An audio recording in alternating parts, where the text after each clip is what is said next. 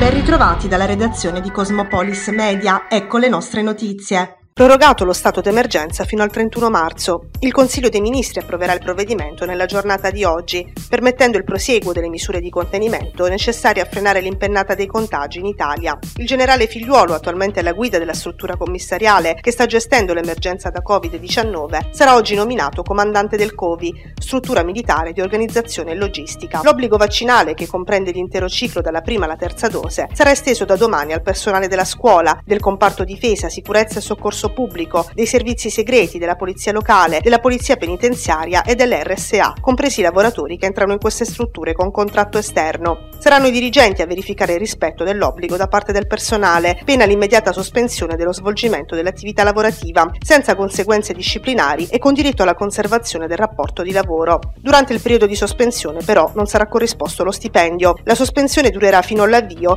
o il successivo completamento del ciclo vaccinale primario o la somministrazione della dose di richiamo e comunque non oltre il termine di sei mesi a decorrere dal 15 dicembre 2021. Per chi svolgesse l'attività lavorativa senza rispettare l'obbligo vaccinale sono introdotte conseguenze disciplinari. Si rischia anche una multa da 600 a 1500 euro. Chi non effettua i controlli sia per le aziende pubbliche che per quelle private rischia invece la multa da 400 a 1000 euro. Da domani scatta l'obbligo di richiamo per gli esercenti le professioni sanitarie e gli operatori di interesse sanitario, pena la sospensione dell'esercizio della professione.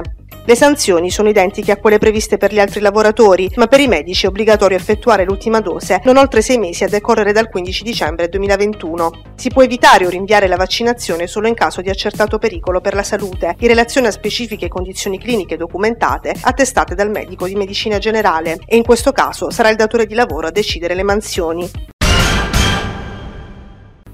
Coronavirus. In Italia sono 12.712 nuovi casi di positività segnalati dall'ultimo bollettino, 98 invece i decessi registrati nelle ultime 24 ore. Il tasso di positività sale considerevolmente rispetto al giorno precedente e si attesta sul 4,1%. Sul fronte della pressione ospedaliera si registra un aumento di 27 unità in terapia intensiva per un totale di 856 pazienti ricoverati attualmente. In salita anche i ricoveri in area non critica che aumentano di 254 unità. In Puglia sono 228 18 i nuovi casi secondo i dati dell'ultimo bollettino regionale, 5 i decessi registrati nelle ultime 24 ore. Il dato più alto della regione è nel Foggiano con 92 nuove positività, 7 invece i casi segnalati nel Tarantino. Lieve calo per i ricoveri in area non critica in cui sono attualmente degenti 127 pazienti, aumentano a 19 invece le persone ricoverate in terapia intensiva.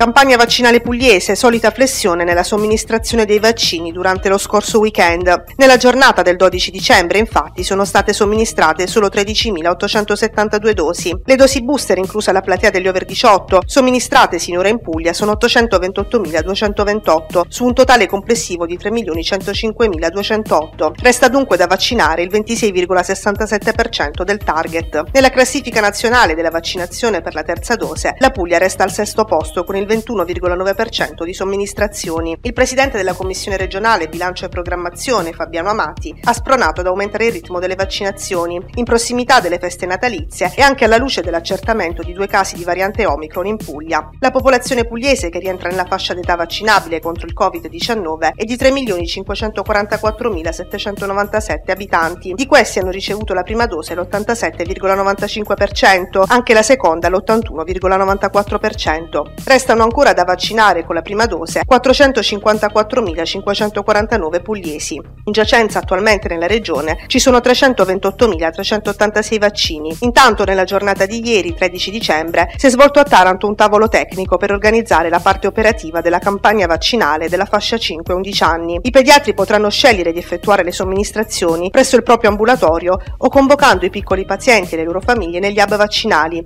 che saranno allestiti in alcune scuole. Il neo direttore generale dell'ASL di Taranto, Vito Gregorio Colacicco, ha dichiarato che chiederà ai pediatri di vaccinare anche i non assistiti per assicurare un'immunizzazione ottimale.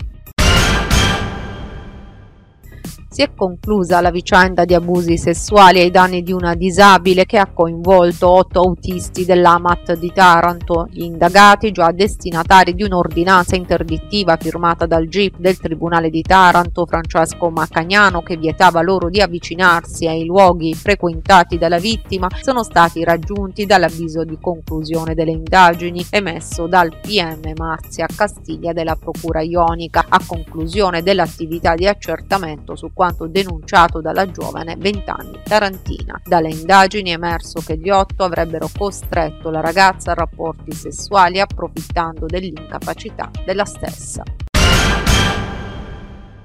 Si è tenuto ieri pomeriggio il tavolo in cui Acciaieria d'Italia ha presentato al Ministro dello Sviluppo Economico Giorgetti e ai sindacati il piano industriale che porterà lo stabilimento siderurgico tarantino a una completa decarbonizzazione nell'arco di dieci anni. L'amministratore delegato di Acciaieria d'Italia Lucia Morselli e il presidente dell'ex Silva Franco Bernabé hanno esposto i passi fondamentali per riportare la produttività della fabbrica a livelli ottimali nel rispetto della sostenibilità ambientale garantita tramite tramite il passaggio all'idrogeno e all'uso di forni elettrici. L'investimento previsto per attuare il piano ammonta a 4,7 miliardi di euro e prevede il ritorno a una piena occupazione e a una produzione di 8 milioni di tonnellate di acciaio annue a partire dal 2025. Entro questa data le tecnologie innovative su cui l'azienda prevede di investire porteranno a una riduzione di circa il 40% di CO2 e del 30% delle polveri sottili. Capisco lo scetticismo, ma si tratta di una svolta decisiva a spiegato il presidente della regione Puglia Michele Emiliano, assicurando che si vigilerà affinché il governo rispetti quanto promesso. Scontenti invece i sindacati, è stato un accordo deludente, scrive USB in una nota, non ci accontentiamo di favole, la tutela dei lavoratori e la dismissione delle fonti altamente inquinanti devono essere gli obiettivi primari.